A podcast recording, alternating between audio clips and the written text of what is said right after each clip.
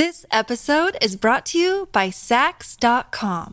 At Saks.com, it's easy to find your new vibe. Dive into the Western trend with gold cowboy boots from Staud, or go full 90s throwback with platforms from Prada. You can shop for everything on your agenda, whether it's a breezy Zimmermann dress for a garden party or a bright Chloe blazer for brunch. Find inspiration for your new vibe every day at Saks.com. Hello, everybody. This is Marshall Poe. I'm the editor of the New Books Network. NBN listeners like to read books and buy them. So we thought we'd tell you that right now, our friends at Princeton University Press are having a remarkable site wide sale. You can get 50% off books, including ebooks and audiobooks, with the code 50, F I F T Y, at checkout until May 31. You can save some real money on Princeton University Press books. I encourage you to go there and check it out. Welcome to the New Books Network. Hello and welcome to another episode of New Books in Sociology, uh, channel on the New Books Network. My name is Michael Johnston, and I have Brown from De, uh, De Montfort University in the uh, in the UK, and I also have Virginia Berndt from Texas A&M International University today to speak about Body Arts, published by uh, Emerald Publishing just this year in 2023. Thank you for joining me. Thank you. Thank you. It's great to be So to start off with, I would I would like to know what brought you uh, to writing this book. Uh, what was so interesting to you about body arts that made you say, "Huh, I want to write a book about that"? Well, maybe I'll kick off with this uh, because I suppose I had the initial idea. I've been teaching a variety of social science subjects sociology, psychology. I've taught trainee nurses and probation officers and social workers and even trainee police officers occasionally for a long time. Uh, so I've always been interested in what people do, what people think they're doing.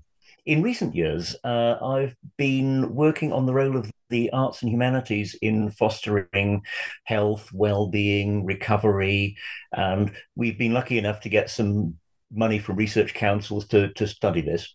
And my friend and colleague Paul Crawford was editing this series for Emerald Publishing about the arts and health.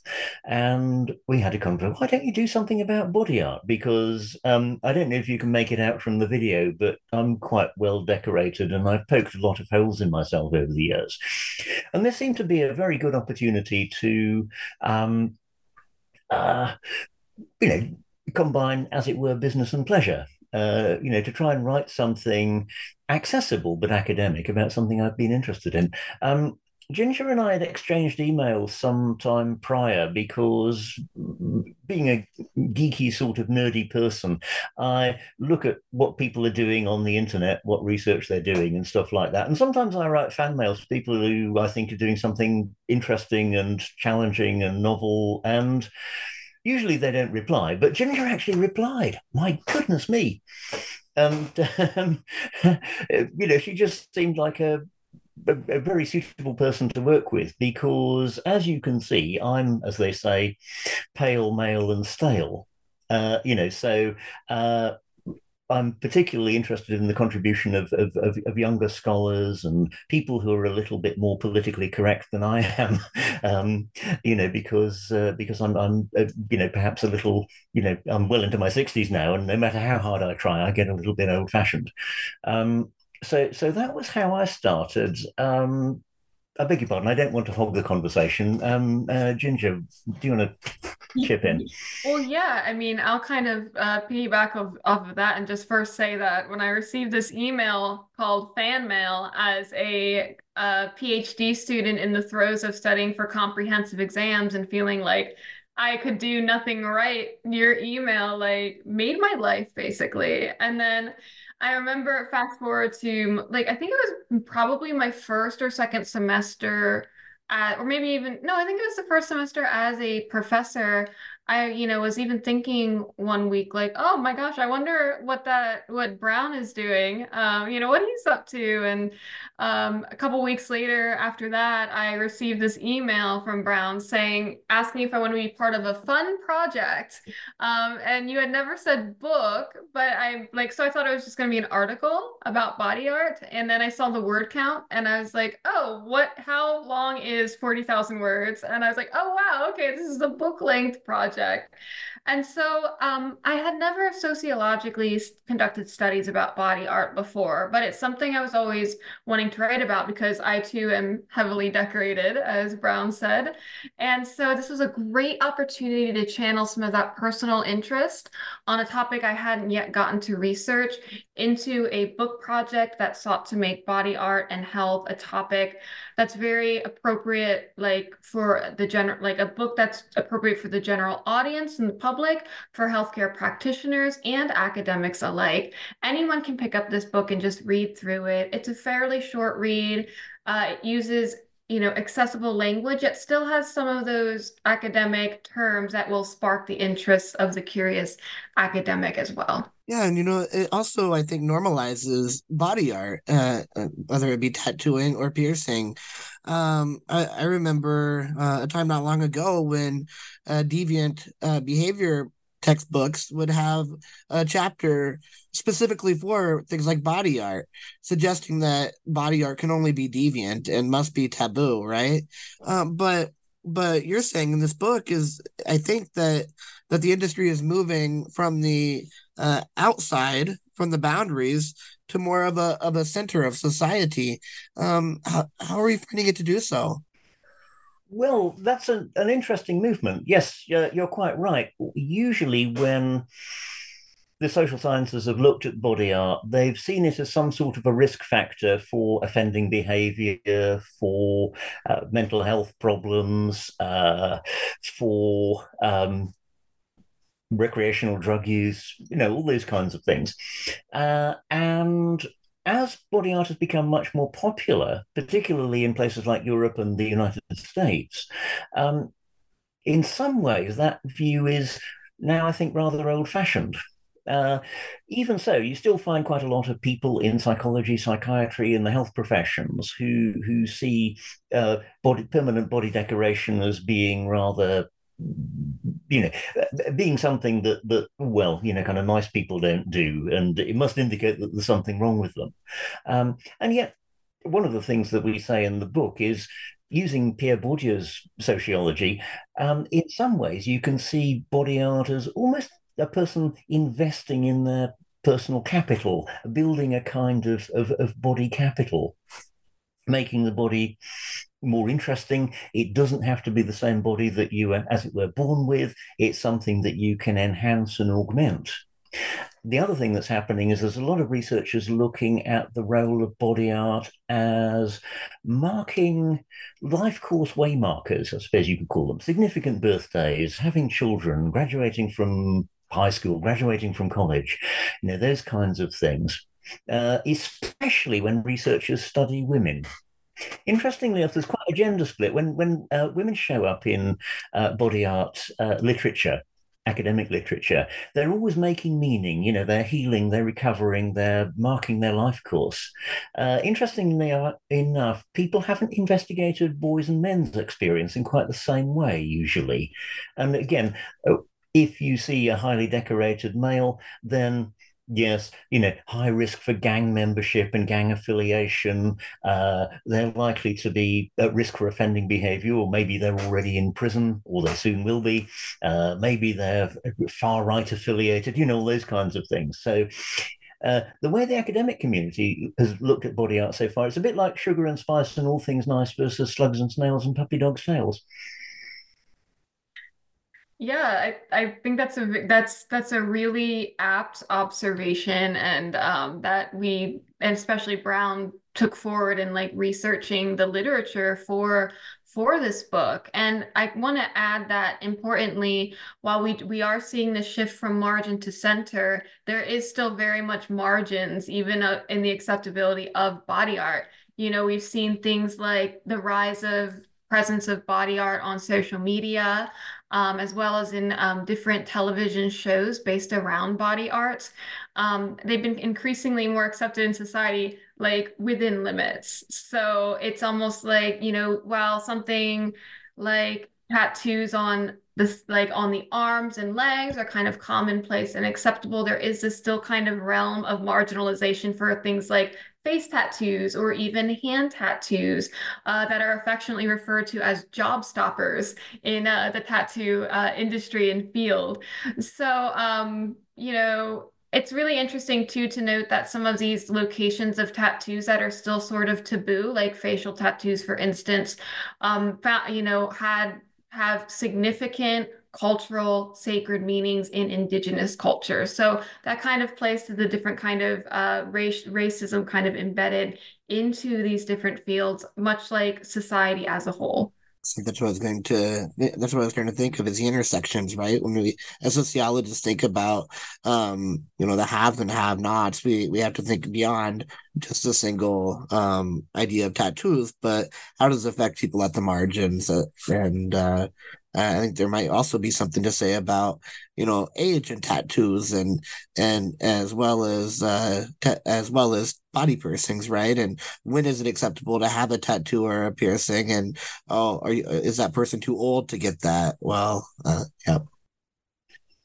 Yes, absolutely. I think there is something to be said about age as well. Um, you know, uh, a lot of a lot of issues related to the aging of skin, for instance, with body art and piercing and elasticity of the skin, uh, often kind of proves to be a barrier in getting uh, the design that uh, skin that the uh, older older folks might want right? So it kind of you know the the changing skin skin limits it but it's also not just physical but it's also the social dimension of what skin we prioritize working with and we'd set as the default and then everyone who falls outside of that is either harder to tattoo or pierce. So you know old uh, people who are older people of color right um, and other populations as well are kind of uh, marginalized in this field of body art. Yeah.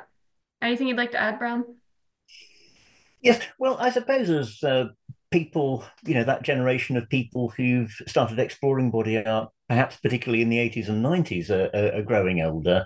Um, having tattoos or indeed in some cases piercings as an older person isn't quite so unusual. And people are pushing the boundaries of acceptability in many workplaces as well.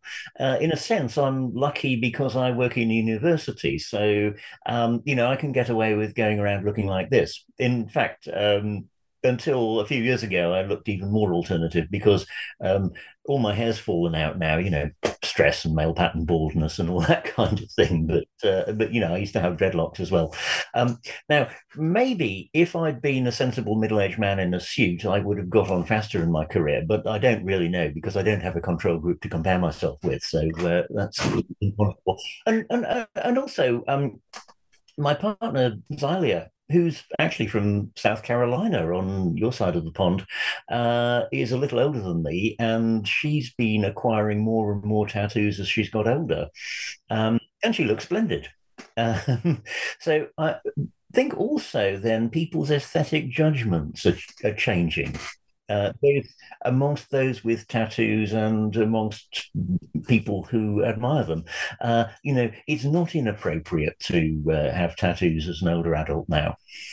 So one of the things I think that we're getting at here is um, is looking at capital and and what do tattoos and, and body piercings say about uh, uh about the capital that a person has or lacks in is there a symbolic me- symbolic meaning behind body art and uh, how that how that contributes symbolically to to the capital, whether it be cultural or economic or human or social capital that a person um, is either hoping to maintain or uh, or has as it as they determine what tattoos to get or not to get. Oh, well, would you like to have a go first, Ginger? Oh gosh, okay. I was I, I, was I was wondering if you wanted to kick it off first, but I'm happy to like at least take take a stab at it. Um, no tattoo pun or piercing pun intended there. Um, but yeah, so I mean, if you think about the ways in which uh, tattoos can kind of comprise a sort of capital, if you think about you know Bourdieu's conceptualization of of capital it's it's accumulated labor and so is the case with tattoos right there's a lot of you know time money and labor uh, and effort that goes into um, giving and receiving the tattoo right um, it, it does fall in line with what we think about with um, how Bourdieu kind of conceptualize things like bodily capital and physical capital, and of course, like embodied cultural capital. Um, these are different aesthetic qualities. It becomes an aesthetic quality of our bodies that allows us to kind of make social connections and networks a currency to kind of build this social support, to gain status or admiration, things like that. Um, or even simply like, you know, it's a means to get to build social networks and attention on social media, or, or simply even just being a way of expressing yourself. That's the kind of way that this capital is used as well to get that personal satisfaction or meaning or or purpose. Um and so yes how would you like to build on that brown? Well, I, I think also what what's happened in let us say the last 30 or 40 years is in the early days, that capital was often very localized within perhaps a particular subculture or gang or group of people, you know, kids who are into heavy metal music or people who are bikers or um, people who were part of that uh, group of people who styled themselves modern primitives around uh, such luminaries as Fakir Musafar and Doug Malloy and so on in California through the 70s and, and, and 80s. Um, now, uh, with uh, now that, if you will, body art has become mainstream in a number of countries, it's a much more widely shared capital. It's a much more widely shared aesthetic. Um, the other thing that we're seeing, uh, perhaps particularly in the last 10, 20 years, is that people you know, I mentioned the idea of body art as a kind of life course waymarker. Uh, people uh, having tattoos as part of their recovery from illness. Uh, you know, there's a whole genre of tattooing, a whole genre of ap- academic literature emerging around it uh, about tattoos marking recovery from cancer.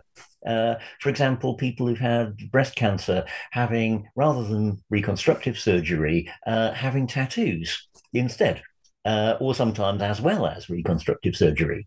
Um, you know, the sense that here is something that I can control, something I can choose, something I can feel good about and feel like I'm making myself better. Uh, if you're a cancer patient, you're often very much on the medical conveyor belt and feel, you know, I know we go on about informed consent and all that kind of thing, but sometimes it feels that your destiny is in the hands of others when you're on the medical conveyor belt. Um, but, uh, um, you know, having that tattoo or what have you uh, is a way of, if you will, reclaiming your life. Uh, and in a sense, that is a, a, a new kind of capitalization of the body through body art. This episode is brought to you by Saks.com. At Saks.com, it's easy to find your new vibe. Dive into the Western trend with gold cowboy boots from Staud, or go full 90s throwback with platforms from Prada. You can shop for everything on your agenda, whether it's a breezy Zimmermann dress for a garden party or a bright Chloe blazer for brunch. Find inspiration for your new vibe every day at Saks.com.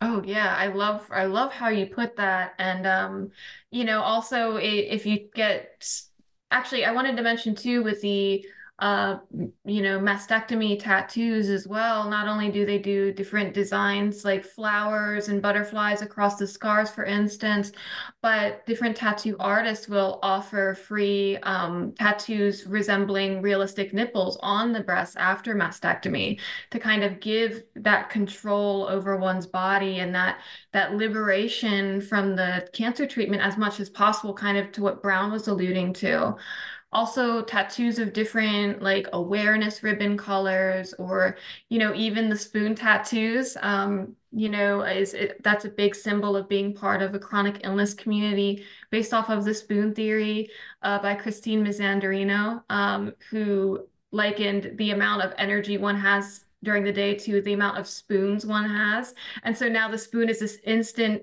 indication that oh you're one of me. You're also dealing with chronic illness or disability. And so that it like gains you that instant entree into that network of chronic illness, um, people with chronic illnesses or disabilities. So, yes. Yes, and I think where where it relates to illness, there's something even more interesting going on, particularly with the so-called contested illnesses, where um, often researchers, academics, health professionals are rather skeptical of people's com- claims of uh, ME, chronic fatigue syndrome, fibromyalgia, uh, and so on. You know, the uh, tiredness, aches and pains. Um, sometimes people refer to these as exercise intolerance syndromes. Now, these are interesting illnesses because a lot of the pressure to socially constitute these as medical objects has come from the sufferers themselves, has come from lay people. Um, you know, you find with a lot of medicine, a lot of illness, uh, you know, all these illnesses that are named after the first doctor who described them. Um, rather than the first patient. Um, whereas this kind of thing is going the other direction. Uh, it's people not only lobbying health professionals and researchers to take their concerns and complaints seriously, uh, but also um, marking, capitalizing their bodies in this way to signal that, well, I've got fibromyalgia, I've got um, ME, chronic fatigue syndrome, you know, those kinds of things. And, and uh, you know, it, it, it's a kind of, of, of self help solidarity. Yes. That solidarity where they can't find that same legitimacy from not only doctors, but the general public who look for this medical knowledge as the ultimate authority, right? And when they see that this is a diagnosis that's contested, well, you know you're not likely to get that same support as you were for like a an illness that might not be as contested. And so body art around this subject can bring to can really further strengthen the bonds within these groups right? Uh, it's like you know which diagnoses are taken seriously versus not. The pain and the symptoms are still, the experience is still just as harrowing. So, any kind of unity that this art can bring together in these communities uh, is very valued and a very trusted form of capital. Yes. Yes. And in some ways, many of these conversations are conversations about knowledge, about how different social groups are curating, developing, and deploying knowledge in different ways. And also, who gets a seat at the metaphorical or actual conference table? Whose knowledge gets to prevail? Um, who gets to decide how resources are deployed? Who gets to decide what goes into policy and legislation? Um, so people talk about things like social epistemology, epistemic justice, uh, epistemic domination, and so on. We don't go on about this much in the book, but uh, you know we we talk a bit about Bourdieu and bodily capital and stuff like that, but um, I'm getting more and more interested in social epistemology as I get older. Uh, because you know I'm, I'm, fascinated about the ways in which people deploy knowledge, and I think perhaps um, the solidarities to do with marking a particular illness or condition or recovery from an illness or condition through body art uh, are, are absolutely fascinating because it says something about you know, kind of how I conceptualize my place in the world. Exactly. Yes. I mean, just giving a real quick example, like of some, you know, I I, hate, I don't like the phrase me search, but like, you know, my own stories with body art as someone with uh, endometriosis and adenomyosis. Um, my tattoos were a sign of, again, that reclamation of control over art on my body versus lack of control over the surgeon's scalpel, uh, for instance. And so getting those first yellow roses on my abdomen over some of my surgical scars just felt so freeing. So, um, yes, thank you for that question, Michael. Yeah, and you know, this is starting to make me think of people like Howard S. Becker and uh, about uh, art worlds and things like. I mean, this is an art world in itself, and and the the labeling that is associated with the different symbols and and, how those uh, can be outwardly used to um uh, to as a marker to say, okay, who who am I like and who am I not, and it also I think would empower the uh, beholder of that art to be able to to talk intelligently, as Brown was talking about, uh, who has a, a, spot at the at the round table to talk about this and to uh, and for knowledge to be able to emerge uh, organically at that table without anybody necessarily having to have an MD or a PhD, but to be able to share their own personal experience and to create a knowledge base from their own personal experiences. Yes. Yep. Talking of embodied knowledge. Yeah, exactly. Right. Sorry, Michael, we're just agreeing with you here. Uh, try, try another question. no, I, I think that this has been uh, a wonderful conversation. I, am looking through the questions that, that I had listed down uh, uh, for today, and, and, I think that I've made it through all of those. Um, however, I, I, I think that uh, something that'd be worth worth ending our conversation on today would be so what do you hope for audience members to do once they go and pick up your book? And what do you hope for them to to get out of this? Do you have any um any call to movement or call to action that you would have for for the readers and listeners today? Well it's invited for me a number of interesting areas that we don't really talk about in the where academics have studied body art. Um, as I mentioned earlier, there's a great deal of stuff being done about women making meaning, uh, commemorating things like birthdays and graduations and recovery from illnesses and their children's birthdays. You know, lots of of, of uh, kind of sometimes rather cutesy family themes in there. On the other hand, uh, men's experience of undergoing body art, there's not a huge amount of that. Um, uh, men as a group tend to be seen in relation to body art as people at risk, at risk of gang affiliation, at risk of offending behavior, of uh, drug or drink problems, of uh, unsavory politics, you know, all that kind of thing. Uh, nobody's really got inside that experience. Uh, and yet we know that, you know, kind of there's an awful lot of men with an awful lot of tattoos. Um, so, you know, what are they doing? What does it all mean? And, and something that uh, actually I can't claim credit for this, this is Ginger's idea. Um, one of the things that you don't see very much in the literature is stuff about the experience of body artists themselves. With all this body art, more and more people are trying to uh, pun intended, scratch a living as um, as tattooists or or, uh, or body artists of, in one way or another. Um, but uh, as sorry, I'll hand over to Ginger. You say a bit about some of the stuff you wrote about the uh, the body artist's experience. Yes, absolutely. I do want to say to just give a shout out to a couple of my colleagues who ha have really started uh, kicking back off this um, research on body artists like David Lane, um, William Force, and there's a new book coming out soon from Stanford University Press from my colleague uh, Dustin, Dustin Kiskaddon uh, called Blood and Lightning on Becoming a Tattooer. And he um, got, during his PhD career, he actually became a tattoo artist and bases his dissertation and his book on this research. Um, so there's work being done, um, but there isn't a whole lot of excellent research on um, the health and well-being of body artists, especially physical health.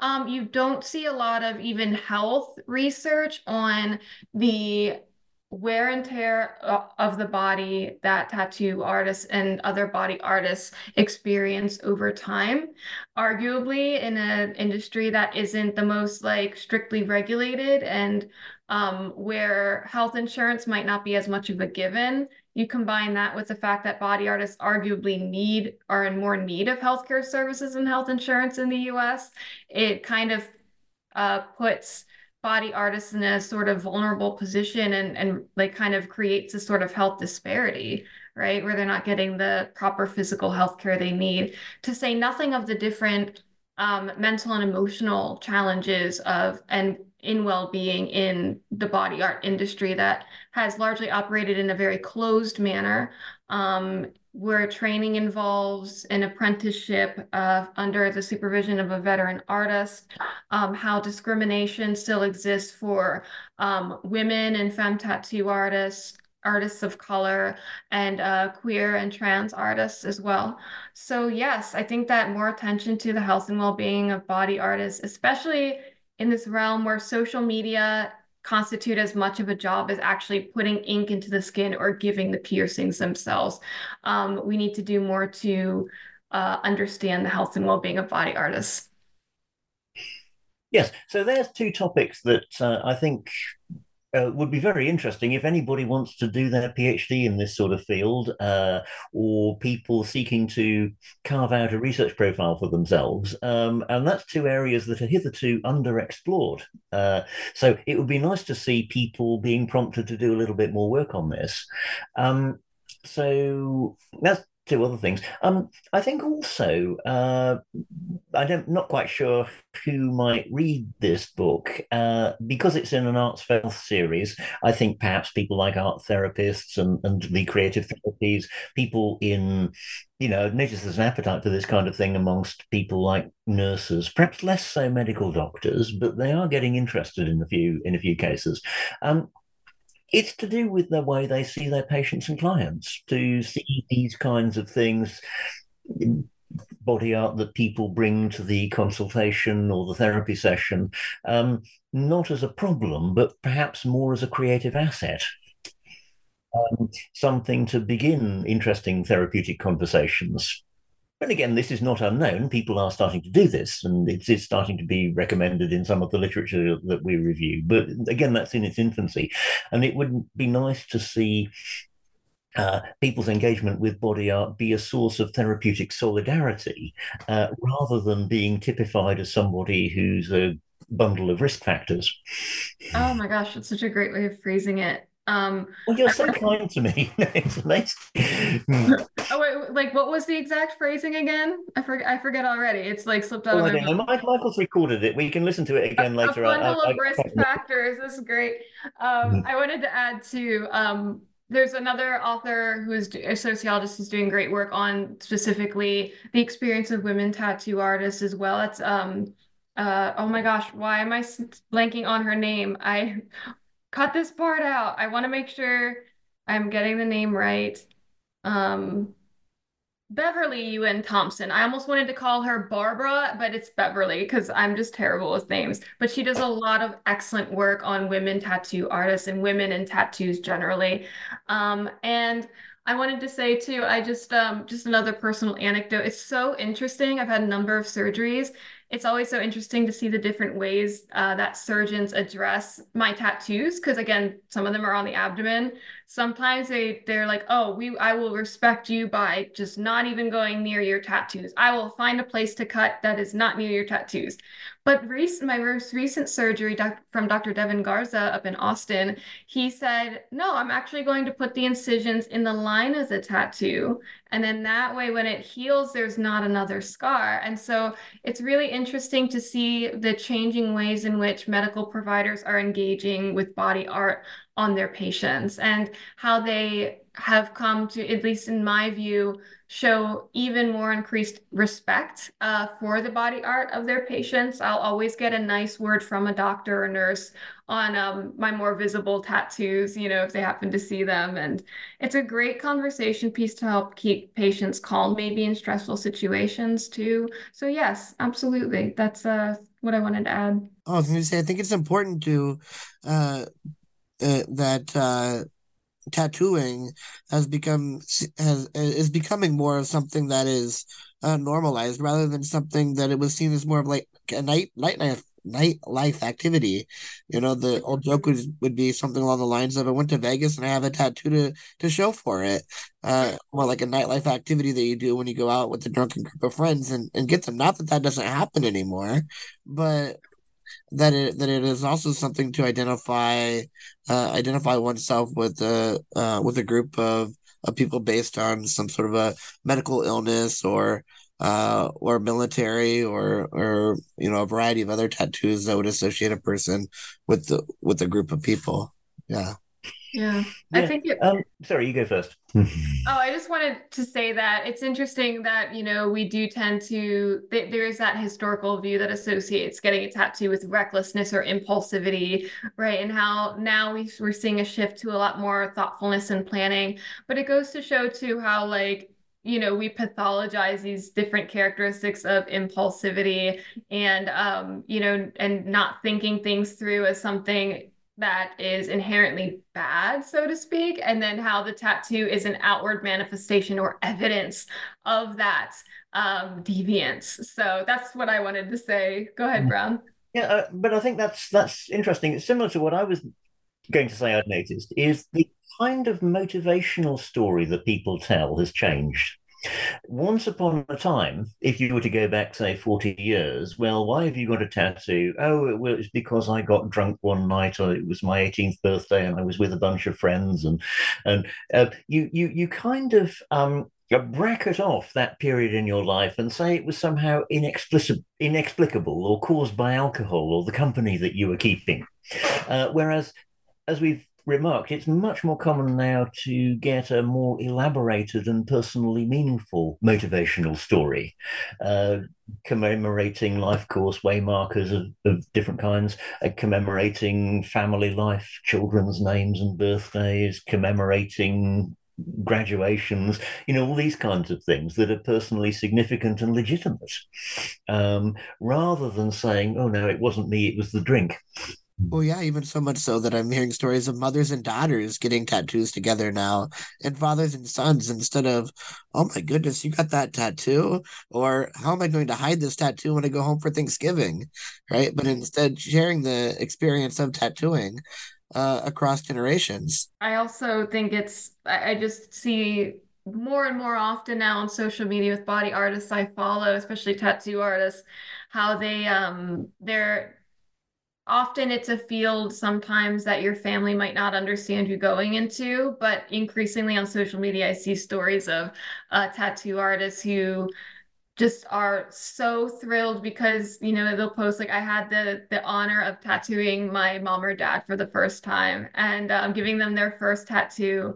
And um, my one of my favorite artists I, uh, Rachel Beam up in Philadelphia uh, she got to give her dad a tattoo I believe and it was such a special moment of bonding and sharing that memory together and so that's something I'm seeing more often now too.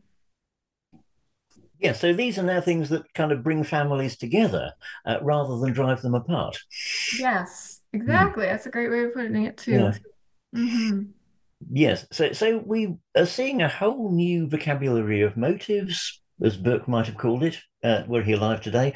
Uh, we're seeing a whole new uh, panoply of, of, of, social relationships, which may be occasioned or enhanced or deepened through body art. And I think, you know, for anybody in sociology or elsewhere in the social sciences, this has got to be profoundly interesting. Oh, yes, absolutely. And I think, to, you know, this is a great book for people who are simply, they might be interested in body art or like they might not understand it, right? So a lot of my relatives, you know, who might be older, older than me or who might be a little bit more uh, politically or religiously conservative, who you know, might not have previously understood why I chose to get a tattoo. If they pick up this book, you know, they might at least find some of the the stuff interesting and they might understand a little bit more about why people um, find this to be so beneficial to their physical and mental well-being. Yes. I would agree. As I read through this book, it was very accessible to a to a general audience. And while, as you said, Ginger, there's there are there are some jargon words in there. Uh, however, uh, you know, a quick reference to a dictionary will will help you work through that. A sociology dictionary, preferably, because it'll give you the right the right definition instead of the Merriam definition. But uh, um, I, I, think there's uh, readily accessible for anybody um, who is interested in learning more about body art. Uh, unfortunately, we have run out of time for our conversation today on new books in sociology. However, it was a great honor and pleasure to have you both on the show, Virginia and Brown. And thank you for being here today. Thank you so much for having us. Again, this has been a, another episode of New Books in Sociology, a channel on the New Books Network. Have a great day.